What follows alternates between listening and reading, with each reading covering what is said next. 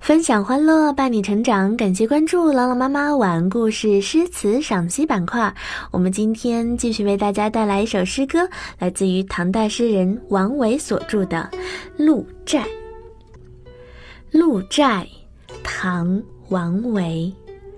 空山不见人，但闻人语响。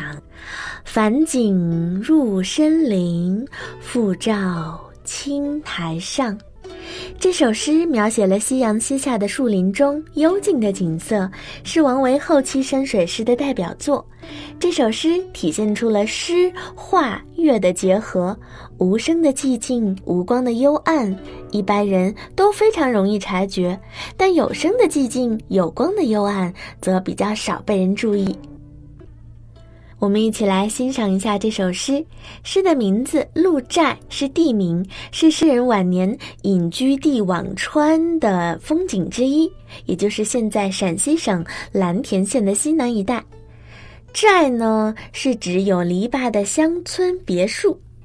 空山不见人，但闻人语响。但呢，是指的意思。空寂的山中看不见人的踪影，只是偶然听到有人说话的声音。返景入深林，复照青苔上。复呢是又的意思，青苔是深绿色的植物，生长在潮湿的地面或者石头上面。落日的余晖反照到密林的深处，又映照在一片青苔上。我们看这首诗，诗人利用听而不见的视听差异，充分调动了读者的想象力。既然空山不见人，却又是但闻人语响；既然返景，说明太阳已在视觉范围之外，又复照青苔上。这是诗人在诱导读者自我幻想出各自的林荫场景。总之呢，这是一首典型的诗画相融的佳作。我们继续来欣赏这首诗。《鹿柴》，唐·王维。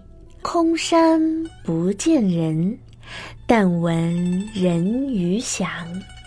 返景入深林，复照青苔上。